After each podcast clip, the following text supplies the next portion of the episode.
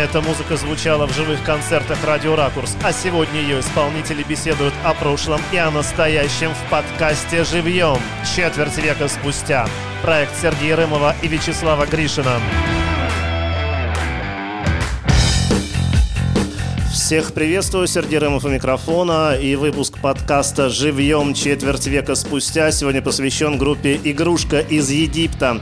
Начало 1995 года, живой концерт в студии радиостанции «Ракурс», молодая группа, совершенно умопомрачительная музыка, неизвестно откуда взявшаяся, просто ни на что не похожая. И сегодня у нас в гостях Данил Кириллов, Сергей Сыров. Данил, приветствую. Привет, Сережа, очень рад видеть. Сергей. Привет. А, будем слушать сегодня концерт, кое-что из более позднего творчества ребят. И начинаем с вещи, которая называется «Еще один шаг в темноту».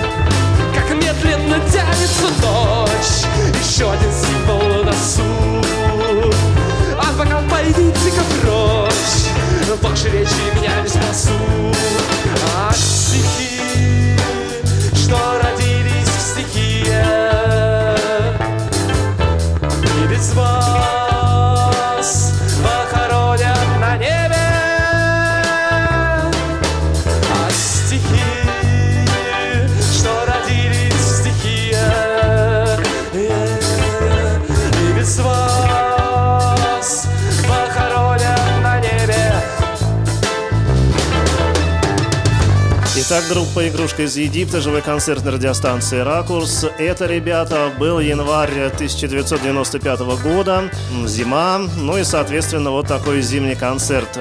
Данил, расскажи в двух словах, откуда вообще пошла группа «Игрушка из Египта», где начало, как она создавалась, что происходило? Постараюсь. Краткая история, длинная. Э, началась история там же, где мы и родились с Сергеем, в Ташкенте, в Советском Союзе. История действительно длинная, ну а коротко, я пошел учиться в медучилище. Нашел на помойке контрабас Так. с поломанным грифом. Погрузил его на велосипед, привез домой, приклеил к нему гриф, натянул струны. Стал учиться играть на контрабасе. То есть вот то, что кто-то вытянул инструмент, это реально толчок к созданию группы. Можно и так сказать, да. Но это бы не толчок к созданию группы, это толчок к моему увлечению. Потом э, в медучилище мы учились вместе с приятелем Ильдаром, который, собственно говоря, меня потом познакомил с Данилом. Э, Да, мы так увиделись с Сергеем, мы как-то, наверное, энергетически очень прониклись друг к другу, и было предложение, не помню там с кого оно исходило, от кого, Э, но мы решили объединить наши активы.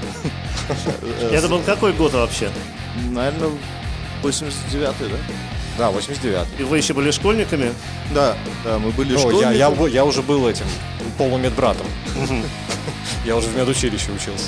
Очень как-то много воспоминаний осталось таких мимолетных, но вот э, именно ташкентских э, ребят, что вот я участвовал в развитии группы «Игрушка из Египта», вот тот-то тоже. Большое было количество музыкантов, которые через ваш э, коллектив прошли именно в Ташкенте.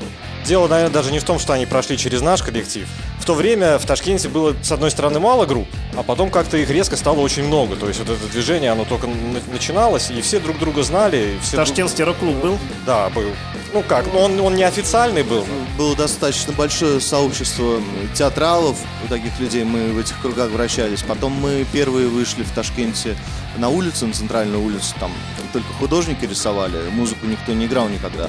Мы просто вышли, играли прям свою музыку, э, отсюда пошли знакомства со всеми проходящими музыкантами. Это было такое, ну, сообщество. У нас была студия в центре города с круглосуточным доступом, с телефоном, И с большими тараканами. в общем, у нас были достаточно хорошие условия для того, чтобы что-то создать, никто не мешал, и нам это там удалось. Ну, уезжали мы оттуда с премией там, за первое место на Ташкентском рок-фестивале. Сильно, В принципе, сильно. дальше некуда было развиваться. А как вообще название получилось? Я понимаю, что это глупый вопрос, а вы сами, может быть, и не помните, но все же. Да на самом деле все очень просто. У меня была группа, которая называлась «Центральный телеграф Египта». У Данила была группа «Игрушка». Когда мы объединились, получилась «Игрушка из Египта». Ну, произошло это непосредственно перед выходом на сцену, то есть мы репетировались, а названия у нас не было. И оно было достаточно быстро вот так вот собрано и очень, видимо, интриговало, и каждый раз этот вопрос, он всегда преследовал нас, и каждый раз человек э, хотел услышать что-то там, что необычное в ответ, а слышал буквально то, что сейчас Сергей рассказал, то есть как это произошло. Просили кратко. Ну, лучше всего, наверное, на этот вопрос отвечал Миша Котов. Вот он здесь на трубе играет в записях. И уже вот от этого отчаяния, невозможности отвечать на этот вопрос, он сказал, это не мы так называемся, нас так называют. Окей, э, давайте еще одну вещь послушаем. А, Она будет называться «Блюз», и это будет такая медленная и красивая композиция. Я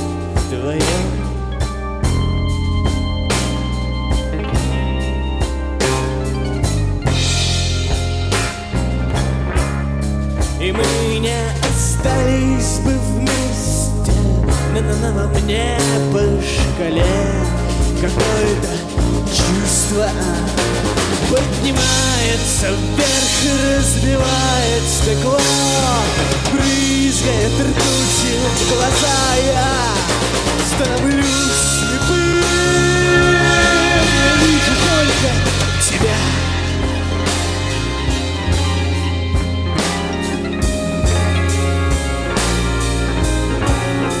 Тебя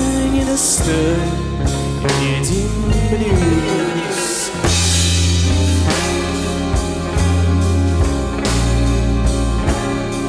Тебя не достоин Группа «Игрушка из Египта» у нас э, в подкасте в гостях Данил Кириллов, Сергей Сыров, э, музыканты, которые принимали участие в живом концерте на радиостанции «Ракурс». Э, Мы разговариваем о творчестве группы, обсуждаем и вспоминаем этот концерт. Э, Ребят, ну вот вы уже вспомнили такие ташкентские времена. Мы сейчас в Москве. Понятно, что в какой-то момент э, вы из Ташкента переехали в Москву. Почему? Э, просто чтобы учиться или как-то развиваться самим, или это было именно с точки зрения перспектив вашей группы? Ну, как я уже говорил, мы, в принципе, творчески в Ташкенте дошли до той точки, что дальше развиваться надо было куда-то, а куда непонятно. Ну и тема Питера, Москвы, она всегда манила, потому что здесь это уже было цивилизованно, собрано в рок-клубы, большое количество народу, единомышленников, музыкантов. Всегда хотелось перебраться. Э, Мы поехали поступать и каким-то чудом поступили оба на режиссерский факультет. Поехали, поступили, э, у нас появилось общежитие. В течение года мы перетащили всю группу через это общежитие. То есть прямо реально вся группа смогла переехать э, в Москву, не только э, вы с Сергеем. Руслан э, барабанщик Зиганшин, два брата с нами играли. Ильдар э, Зиганшин, покойный э, саксофонист, кто, кто нас познакомил с Сергеем. В общем, он перебрался. Мариана, скрипачка. А Звукорежиссер уехал в Питер. Виталик. Так, в принципе, да, все были сюда переброшены. Но здесь уже началась совершенно другая история. Плюс мы попали в настоящее сообщество музыкантов в Институте культуры, которые учились джазу. И вот это дало сильное изменение вектора, скажем, в музыке из просто рокеров. Мы стали вот людьми, которые стали слушать достаточно высокую музыку, очень интересную, сложную, много находиться в сообществе подобных людей. Кто вот э, из ребят э, ташкентских до концерта на ракурсе дожил? Ты уже, вот, Данил, перечислил многих. Все здесь играют или как-то начал изменяться состав? Нет, на этой записи, собственно говоря, из Ташкента только мы с Данилом играем. А остальные люди это уже московские наши товарищи. Трубач Михаил Котов, он, собственно говоря, можно сказать, э, сыграл значительную роль именно в этом московском периоде. Мы здесь уже не, не могли играть то, что мы играли в Ташкенте. То есть здесь это было, ну, во-первых, уже нам было неинтересно. И тому кругу, в который мы попали, mm-hmm. это тоже было не очень интересно. И хотелось как-то вот что-то экспериментировать. Вот ты с самого начала программы задал вопрос, будем искать, откуда взялась эта музыка. Я до сих пор себе этот вопрос задаю, и на него ответа у меня нету. Это было какое-то единение общего образа жизни, общих каких-то стремлений, общих идеалов Ciao. Какая-то театральность вообще от вашей музыки, она постоянно чувствуется. Потом и в песнях это будет прямо очевидно. Но вот э, какая-то театральная музыка, да, нет?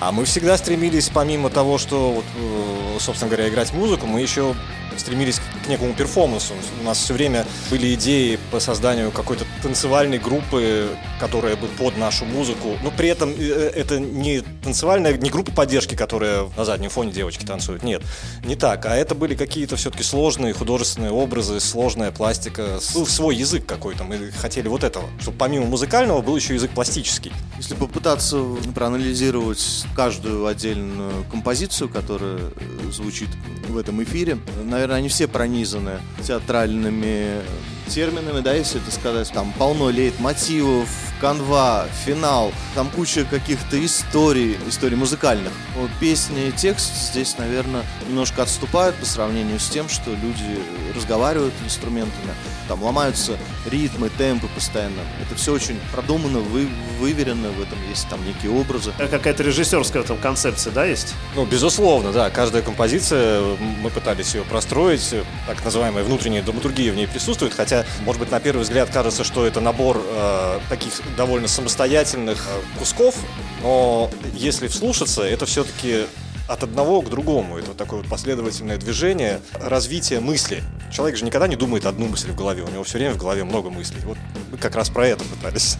В э, такой иерархии театральных вузов Институт культуры, он не на первых местах, но в то же время у меня, например, огромное количество э, знакомых и очень близких друзей, которые учились в Институте культуры и которые с огромной теплотой вспоминают вот это время. И именно конкретно этот институт, да, потому что как раз была на левом берегу какая-то вот такая атмосфера. Почему Почему так получилось? Вообще потрясающее место было, особенно если проникнуться и понять, что два человека принимают решения и на следующий день вылетают из Ташкента в Москву один за другим. И вот вечер, да, мы идем по этому незнакомому месту, ландшафту, ничего не видно, разговариваем и вдруг выходим на берег реки, ну это канал. Очень необычное ощущение, такая дорога кончается рекой, да, и мы ничего больше не знаем пока не в этом институте, поступим ли мы туда, нет. И вот начинается знакомство такое вот совсем, да, ну, и с ребятами поступающими и так далее. У нас очень хороший, конечно, преподаватель был, тоже, к сожалению, покойный ныне Виталий Михайлович Миллер. Он в ГИТИСе преподавал, и он решил такой эксперимент провести, набрать институте культуры и преподавать режиссуру театрализованных представлений. Конечно, у нас все это отразилось в творчестве, записи видео тех лет. Там всегда происходит действие на сцене. То есть никогда не бывает так, что просто сидит музыкант на табуретке и исполняет что-то красиво. Ну, у вас танцовщица, да, была? Э, да, две. Это была такая свободная пластика. Одна из Бурятии, Рома ее звали, хотя девочка. И Оксана Тарасова. Они самостоятельно, в принципе, делали костюмы, иллюстрировали телом, движением ту музыку, которую мы играем. Они только себе делали костюмы или всей группе? Нет, нет, только себе. Ну, а у вас какая-то была концепция визуальная? не только а, там, что вы играете, но и как выглядите на сцене. Нет, ну мы пришли в один момент э, к занятию джаз-танцем. Это нас немножко раскрепостило. А дальше, ну, по сравнению с тем, во что ты одет, футболку, там, джинсы, в одинаковых мы или нет, это было, наверное, менее важно. Мы старались э, действовать на сцене одинаково. То есть какой-то нервный момент, да, кусок в песне. Все об этом знали, и не могло такого происходить, чтобы один из участников, например, шел там медленно по своим делам. То есть все хватали эту эмоцию и играли. Не обязательно было дергаться, да, сильно, но если в этом месте напряжение, то все участники сцены знали, что в этом месте напряжение. Окей, давайте еще одну вещь послушаем с живого концерта группы «Игрушка из Египта» на радиостанции «Ракурс». Она будет называться «Глазами игрушки». Это получается такая почти заглавная, да, вещь? Они все заглавные. Голос. Скрип или стук, звон, звон или звук. Меня разыграют и продадут. Частям или сразу и в хрустальную вазу. Мое розовое сердце окунут В соленое море за горою горе. За горем радость и суета каждому воину приходят не так Который хотел бы воин А друг, который был бы достоин Принять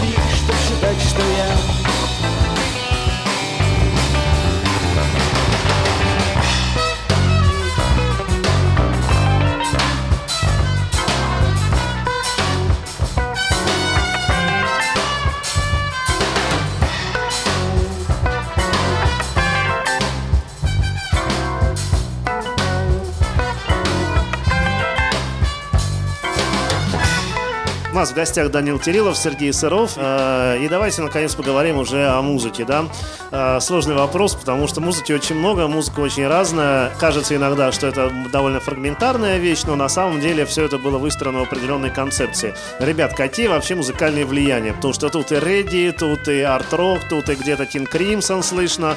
Э, Очень много всего. Вот что повлияло с точки зрения музыки на вас? Нам очень часто говорили такой комплимент, что мы ни на кого не похожи. Так и есть. На самом деле это не совсем так, просто очень большое количество источников, на которые мы опирались, которые мы слушали. Надо все это переслушать, чтобы понять. То есть кого-то определенного одного, конечно, не было, но, наверное, доминировал весь тот период, это Майлз Дэвис. И дальше пошло все, что вокруг него, рядом и рэп, включая Public Enemy, и King Crimson, совершенно правильно ты упомянул, и Сергей, наверное, продолжит. Что еще? Ну, паблик Enemy не очень рядом с Майлсом Дэвисом, но тем не менее мы ими тоже как, вдохновлялись, да. Все, что интересное происходило, за исключением попсы, нас интересовало. То есть это была и какая-то и битая электронщина. Я сейчас уже не вспомню название этих групп, но я помню, что у меня прям штабелями лежали кассеты какой-то электронной музыки. Вот тут электронные, это вроде составляющей вас особо нету. Я пытался это понять, мне это было интересно. То есть, может быть, это не настолько явно прослеживается у нас э, в записях, как, например, тот же модальный джаз э, дэвисовский. Я в себя эту культуру впитывал, мне это было интересно. У нас и паблик Enemy не очень-то прослеживается, общем, но, да. но, тем, но тем не менее мы это тоже слушали, и я не могу не сказать, что на нас это не оказало влияния. Вот здесь даже можно прямо по периодам, не, не то что даже по фамилиям, а то есть мы изучили пул джаз, изучили модальный джаз, возникновение джаз-рока. То есть яркие представители, много композиций, многократное прослушивание этого. Будет э, звучать композиция «А снятся ли вам змеи?» Там, например, я отчетливо помню, что в проигрышах используется луповость. Мы как бы играем кольцом. На меня лично, эта мысль, да, посетила меня лично после прослушивания МС Соляра. Каролин композиции вот это я услышал, меня просто как-то это восхитило. Такая музыка, которая стоит на месте, при этом она движется ритмично, в общем, втягивали в себя все. Мы сейчас немножко опустили русский рок, да, он тоже повлиял. Культ текстов, смыслов, Гребенщиков, конечно, здесь всегда, да, наверное, лидировал.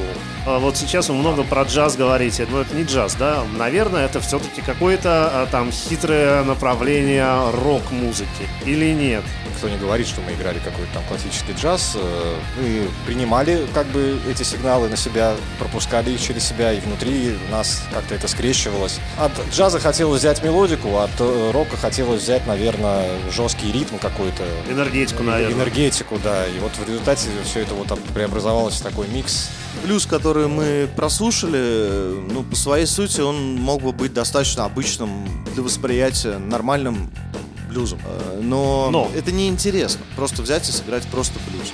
Поэтому вот он начинается с того, что музыка туда врывается, она агрессивная, она какая-то индустриально альтернативная. И ничто не предвещает, что сейчас мы просто упадем в два раза в темпе и начнем играть обычный блюз. Но вот этот контраст именно, он просчитан. В этом и есть некая театральность. Также мы выходим из этого блюза. Но вообще то, что у вас э, солирующим инструментом была труба, случайно так вышло, да? Или вы прямо искали трубача хотели? Я бы сказал, что это, наверное, какое-то кармическое совпадение. Потому что я не могу сказать, что мы точно искали трубача. Но труба это фишка ваша была, совершенно точно. Первый раз он появился у нас э, в общежитии, в гостях, он зашел с кем-то, сидел достаточно молча у стены. Играл он на трубе. Это все, что о нем было известно. Прошло где-то полгода, я помню, были какие-то перетурбации в составе, и мы с Сергеем как раз сели, что, как делать и так далее. Почему-то вспомнили про инструмент трубу, вспомнили про человека, который в этом разбирается, пошли его искать, нашли, потому что, ну, знаете, не знаю, вышли к нему с таким предложением, он сказал, хорошо, это интересно, но только послушайте и вы меня. И, собственно, отсюда вот вылез весь этот Майлз Дэвис и весь вот такой бэкграунд, который пришлось как-то в себя впустить, иначе бы ну, мы не смогли сотрудничать, потому что наше восприятие было, наверное, достаточно примитивным, э, рокерское по сравнению с тем, какая многогранная музыка может быть.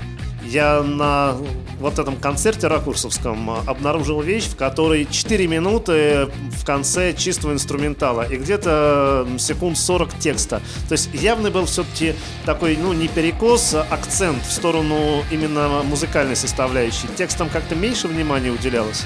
Мне кажется, я понимаю, о какой композиции ты говоришь. Если это композиция театр, то она, в принципе, так и задумывалась. Ну да, мы ее как раз сейчас и будем вскоре слушать. Там задумка как раз была такая. Пустить вначале некий короткий, но емкий и эмоциональный текст, который бы задал некое настроение. А дальше уже разговаривать э, инструментами. Это импровизация. Это вот все, что звучит в этой композиции, это, в общем-то, родилось как импровизация.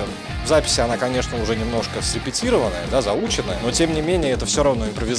В этом фишка. Как вообще вот эта сложная музыка рождается? Как это все получалось? Как вы договаривались вот об этом э, всем сложном? Ну, для меня сначала всегда рождается ритм, какая-то элементарная басовая партия. То есть это некий риф. Ты его играешь, ты чувствуешь, что он тебя вроде как заводит. Ты играешь, там, например, Данилу, видишь, что ему тоже это интересно, он начинает э, как-то откликаться своей гитарой. А дальше как комок это начинается. Сидишь, импровизируешь, импровизируешь, а давай здесь там возьмем э, такую тональность.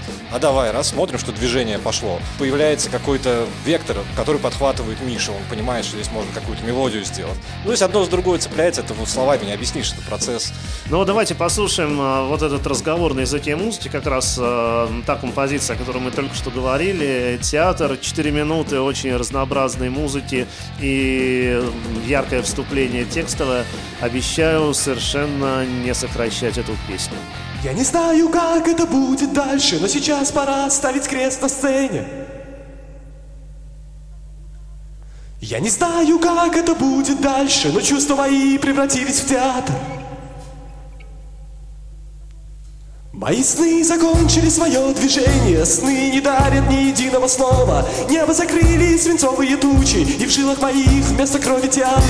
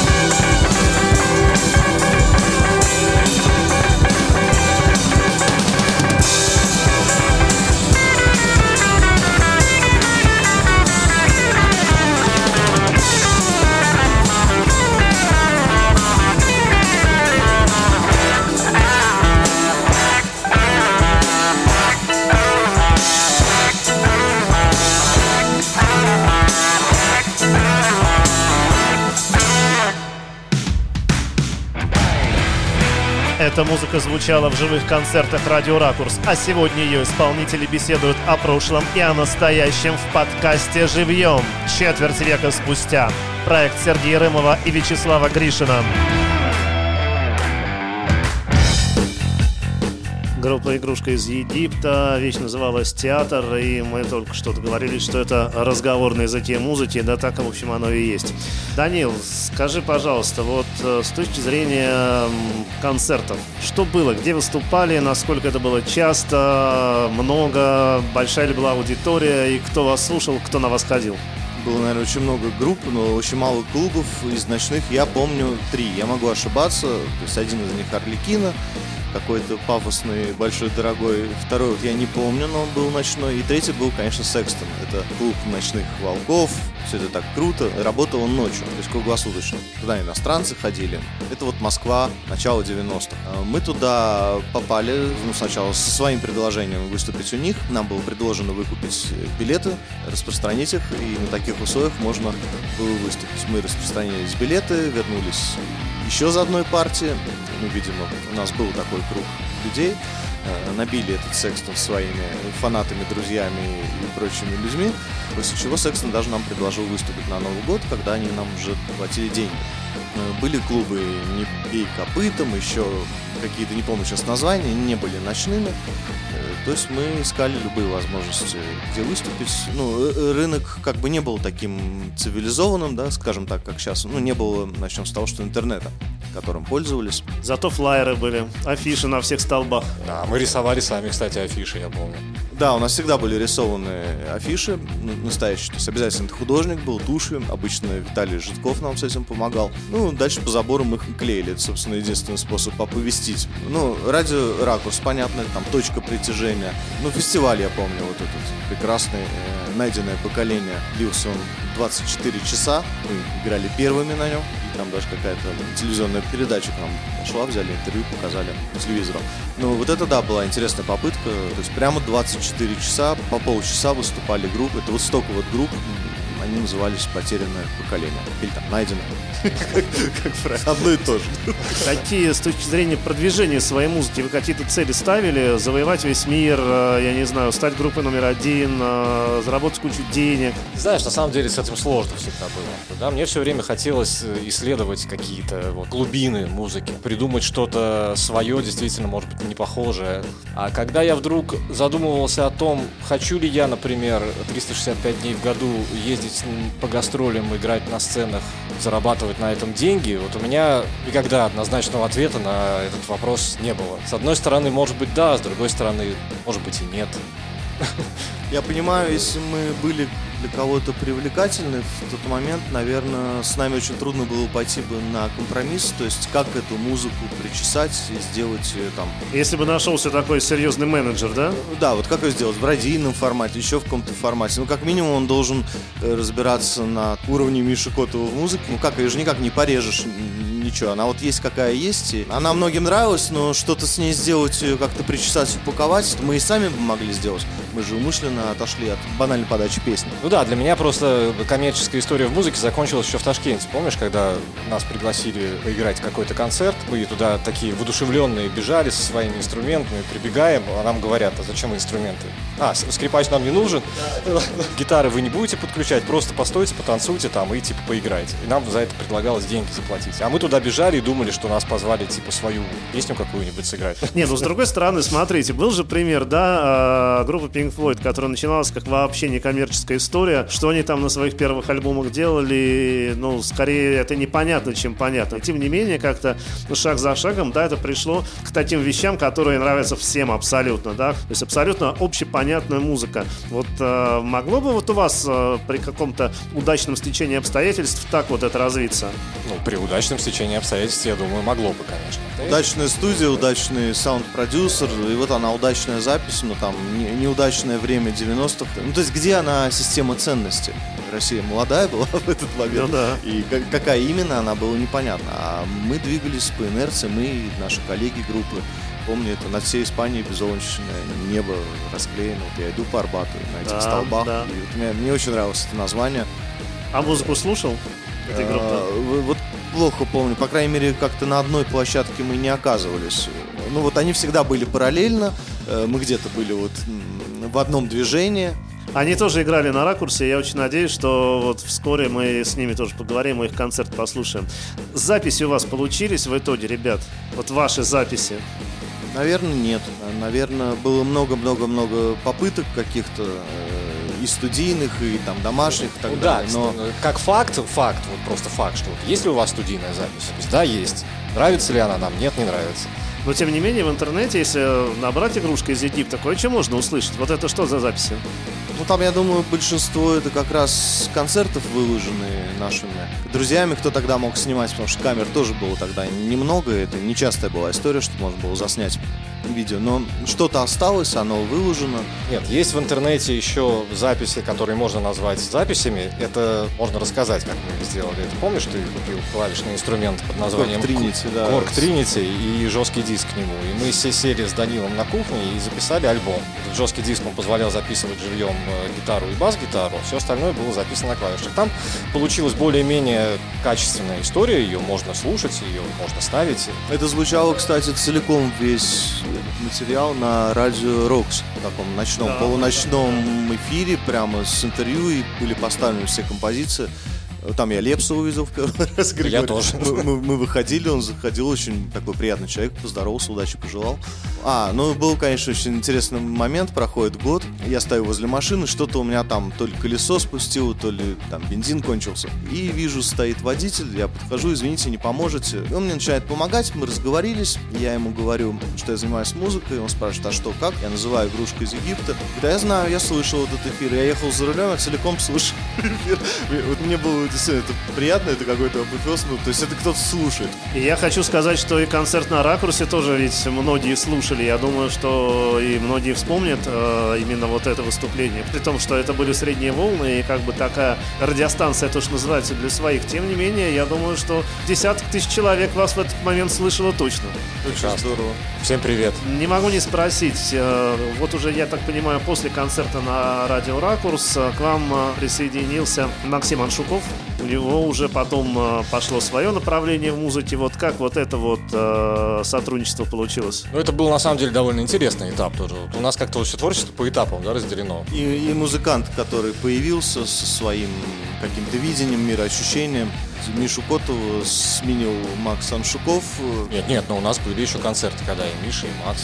Мы были знакомы за- за несколько лет до этого, и Макс, в принципе, наверное, всегда бы хотел играть вместе. Но вот как так сложилось, что наконец наступил этот момент, мы попробовали, и у нас получилось. И пошел следующий целый огромный виток с Максимом Аншуковым. Он тоже автор, исполнитель, он пел свои песни в «Игрушке из Египта» до момента, пока мы не приняли решение разойтись. Вот там уже был придуман его проект «Ключевая». который до сих пор успешно Да, существует. Вы пустили к себе, можно сказать, в гнездо человека, который сильный автор. Это не было для вас какой-то опасностью?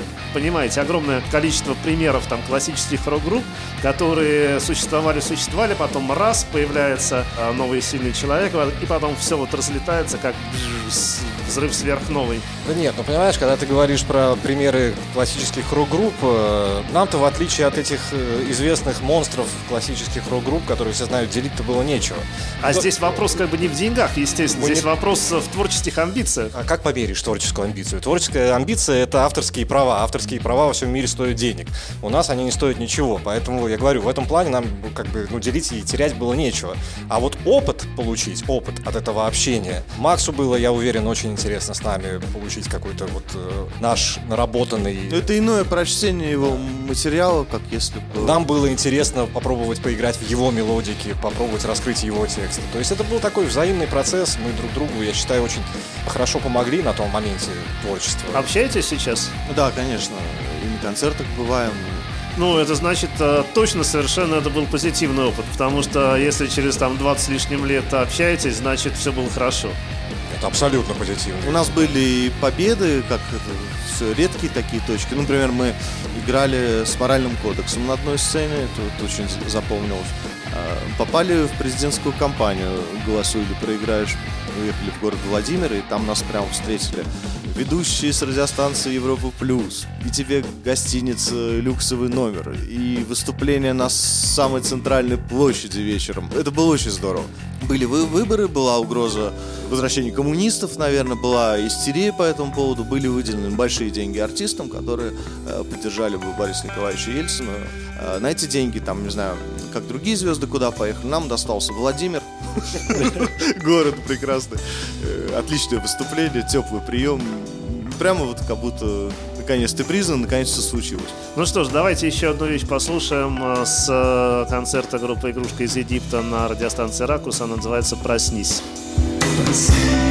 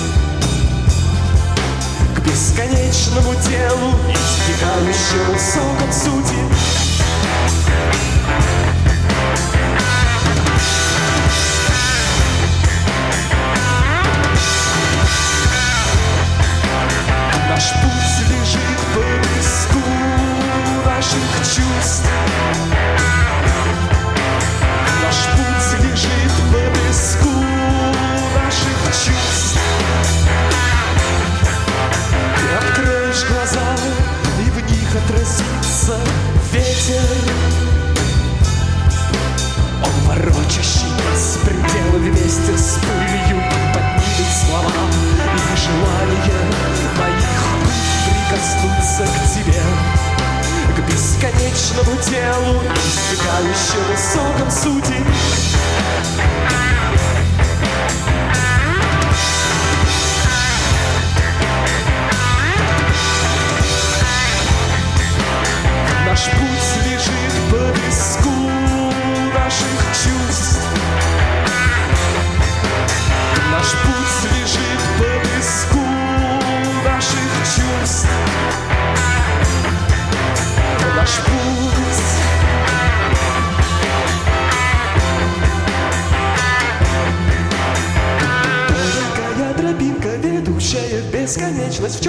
графических линий, к золоту моих мыслей.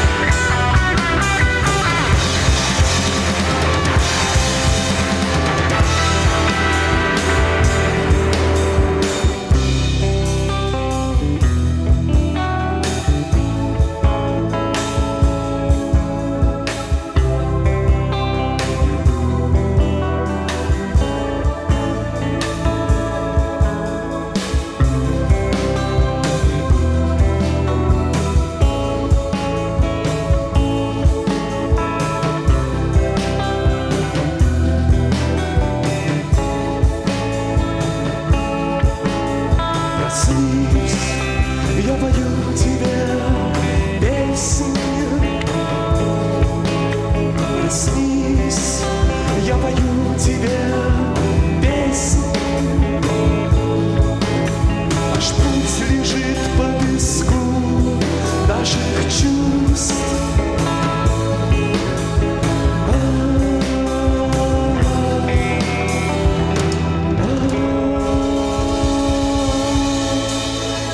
Гостях Данил Кириллов, Сергей Сыров.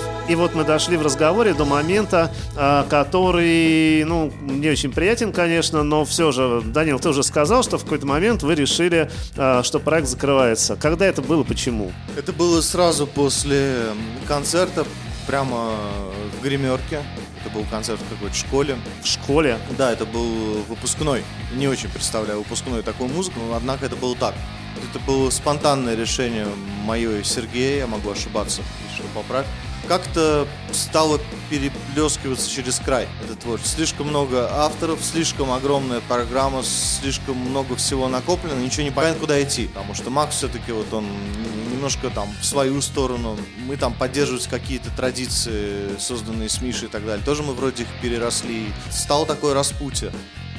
Но на самом деле это, наверное, не был, да, конец проекта. Это был конец этого проекта, потом пауза, и потом мы воссоединились с Сергеем, и тут уже новый этап пошел. А, так ты сейчас не этот, не, не игрушку из Египта закрывал. Ты закрывал историю с Максом. Да.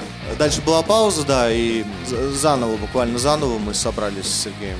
Там новую концепцию, немножко увлеклись фанком, присущей танцевальностью, отсутствие поломанных вот этих размеров и прочих исследований внутри музыки. Мы постарались ее как-то привести к какому-то более съедобному, что ли, виду. Это была игрушка из Египта, то есть это также и называлось? Да, так же и называлось. Это, это наверное, уже 98 ближе я думаю. к 2000-м, да, где-то 98-й, 99-й, наверное, вот так вот. Мне была предложена работа арт-директором в клубе Лаки Пицца на Фрунзенской набережной. Стоял дебаркадер прямо на воде. И я, конечно, с радостью взялся за эту работу, и таким образом мы опять как бы вошли в эту тусовку, да? Ну, то есть Как- появилось естественным образом место, где можно спокойно играть. Как самому себе не замутировать концерт? Ну да, Данил сидел, отслушивал демозаписи, ему приносили, так же, как мы несколько лет тому назад. Просто м, возникла тусовка опять это. То есть появились те люди, которых ты знаешь, место притяжения, это все концерты. Была вот такая вот музыка, у нее есть своя публика, и добро пожаловать. Понятно. И насколько это было успешно, насколько продолжалось? Продолжалось это недолго, но на самом деле мне очень нравятся идеи, которые э, мы тогда заложили. Я думаю, что мы, если Бог даст, разовьем их. Это было такое совмещение, с одной стороны, такого рока классического, с другой стороны, немножко танцевальной музыки мы туда добавили. То есть более ровные ритмы какие-то, более какая-то фанковая такая ри- ритмичная гитара. Ну, более модная такая в конце 90-х, начале нулевых Ну, музыка, да, да? да, В общем, это был мировой, на самом деле, тренд. Один мировой тренд был в сторону такого нью-металла, а второй как раз в сторону такого сплава рока с танцевальной музыкой. Вот в джунглях мы прям э, стиль джангл, наверное, адаптировали под живое звучание. И прочие были композиции, которые прямо рейв напоминали, они вообще могли быть без текста. Вот это уже называли очень необычным. Это была электронная музыка, сыгранная руками, без сэмплов, без диджеев. Почему это не пошло дальше? Э, Не пошло дальше, видимо, у всего рано или поздно да, наступает надобность ответить на вопрос, а что это? Да? Там, это мое хобби. Там, я вот люблю огород скакивать, э, играть музыку вот такую. Или там, это то, чем я э, хочу зарабатывать, но у меня не получается. да. Или это то, что у меня не получается совмещать со способами зарабатывания, играть такую музыку и делать вид, что все хорошо, потому что очень трудно играть такую музыку, поддерживать, но э, деньги брать из другого места. Финансовый вопрос, на самом деле, да, вот э, губит огромное количество творческих вещей. Так было, так есть, так будет, к сожалению. Все это похоже на закон природы. Нет, да мне кажется, что тут еще вопрос как бы технологии, которые у нас не существуют. Потому что если бы в тот момент появился бы какой-то грамотный продюсер, который знал бы, куда это направить, наверное, у нас бы что-то и получилось.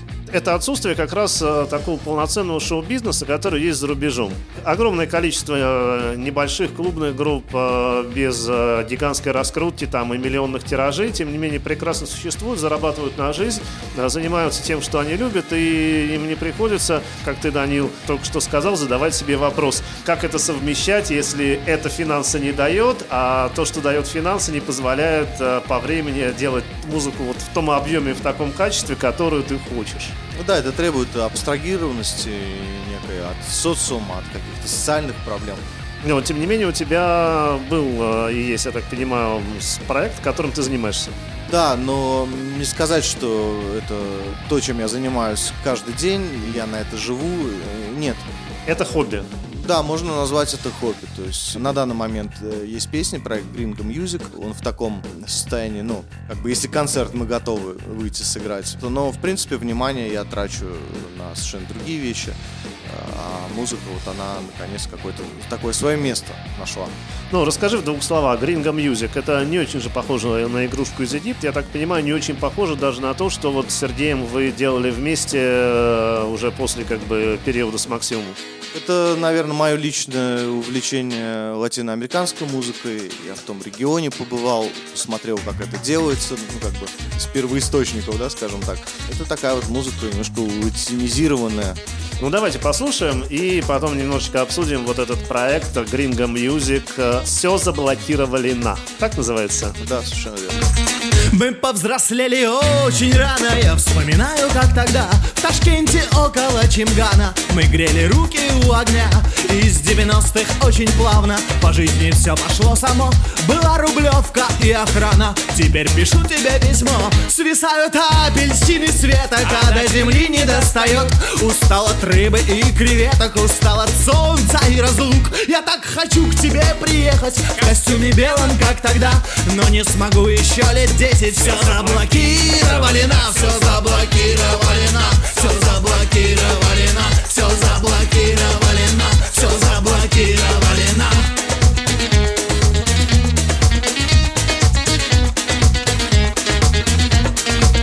Я вспоминаю, как когда-то спасался мир от красоты. Со мною все мои ребята, со мною все мои мечты. Прошли пешком сто тысяч улиц, а я где надо не свернул. Теперь сижу здесь и любуюсь на то, как круто я загнул. Свисают апельсины света, когда земли не достает. Устал от рыбы и креветок, устал от солнца и разлук. Я так хочу к тебе приехать в костюме белом, как тогда.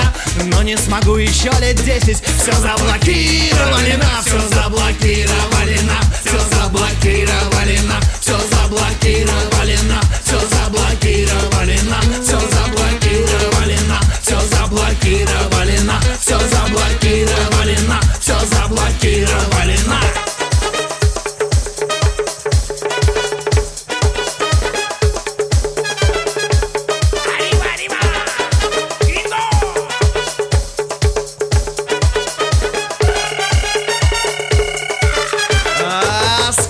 Pets Tabois знакомый Сейчас накатится слеза. А если ты хотела счастья То помнишь, я всегда был за. Когда вопросы все решу я То снова вместе будем мы. Ну а сейчас тебе пишу я Что не бывает здесь зимы. Свисают апельсины света Когда земли не достает. Устал от рыбы и креветок Устал от солнца и разлук. Я так хочу к тебе приехать В костюме белом, как тогда. Но не смогу еще лет десять Все заблокировали Все Все Все Все Все Все Все Все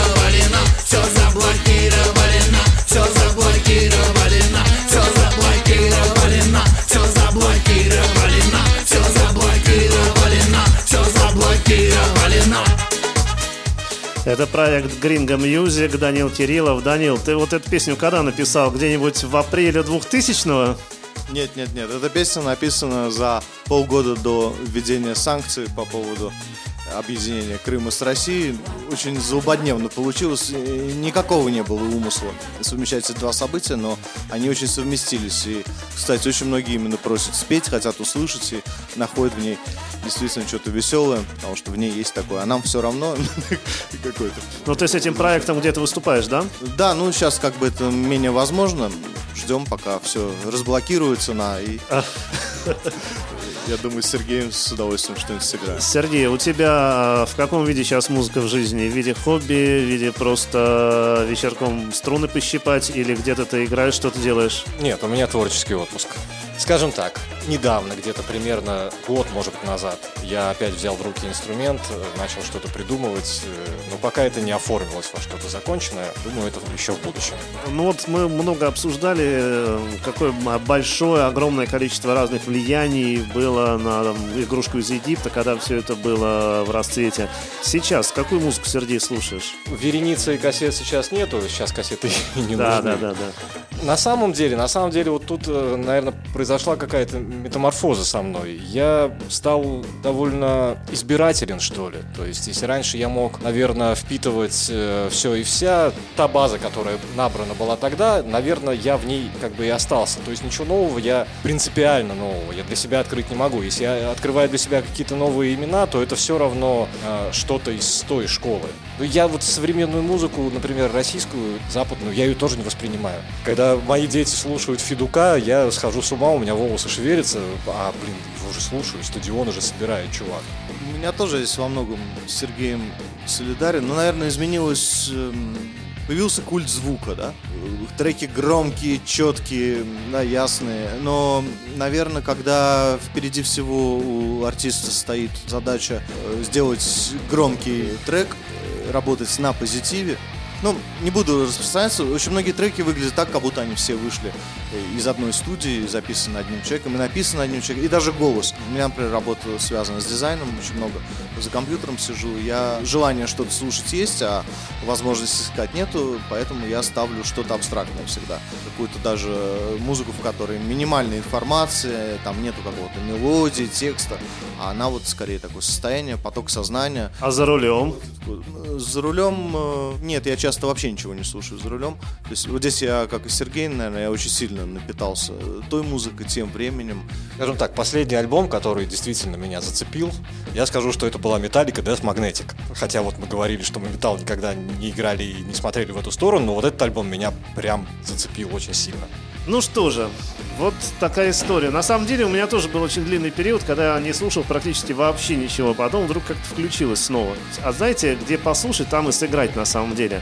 Сергей Сыров, э, Данил Кириллов у нас сегодня в гостях. э, Группа «Игрушка из Египта». Мы слушали, заканчиваем, точнее, слушать живой концерт на радиостанции «Ракурс» э, январь 1995 года.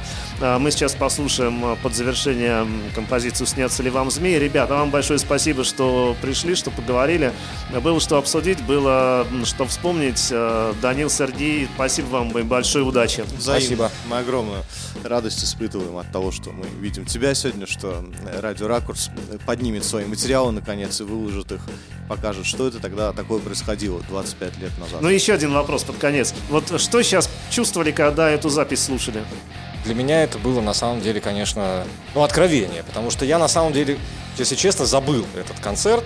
Вот Данил мне, когда напомнил, прислал мне эту запись, я включил. Как только она заиграла, я сразу все вспомнил. Такого потока сознания, причем довольно ясного сознания в музыке, я не ожидал услышать. Меня это приятно поразило, удивило и прям даже гордость испытал я за нас. Да, не знаю, как слушателям, но мне лично, конечно, это как соединяет себя с собой. Ты видишь, каким ты был. Это какая-то вот очень важная рэперная Точка сборки. Да, это очень важный момент. Ну что же, здорово. Спасибо еще раз, Данил, спасибо, Сергей. И слушаем э, «Снятся ли вам змеи?» группа «Игрушка из Египта». Подкаст «Живьем» четверть века спустя. Снятся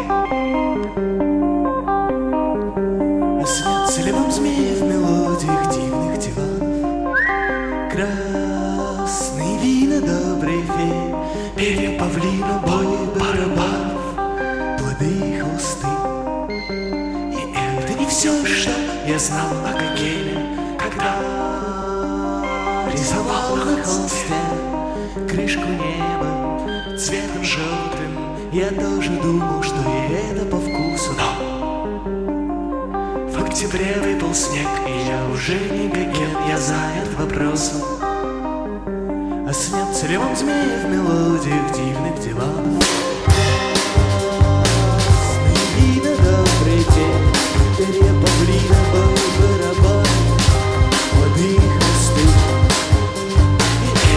И это все, что я знал о Гене, когда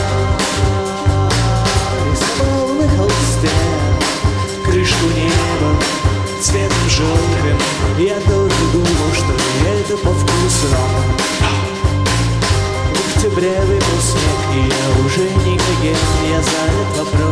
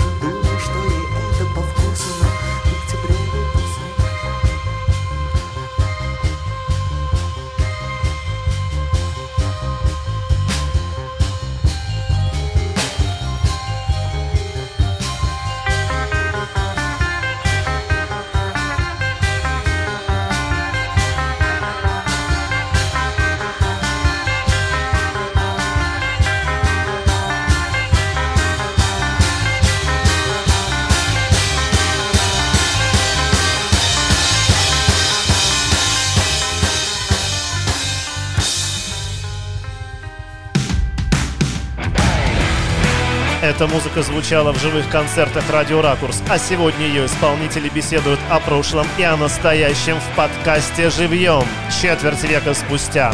Проект Сергея Рымова и Вячеслава Гришина.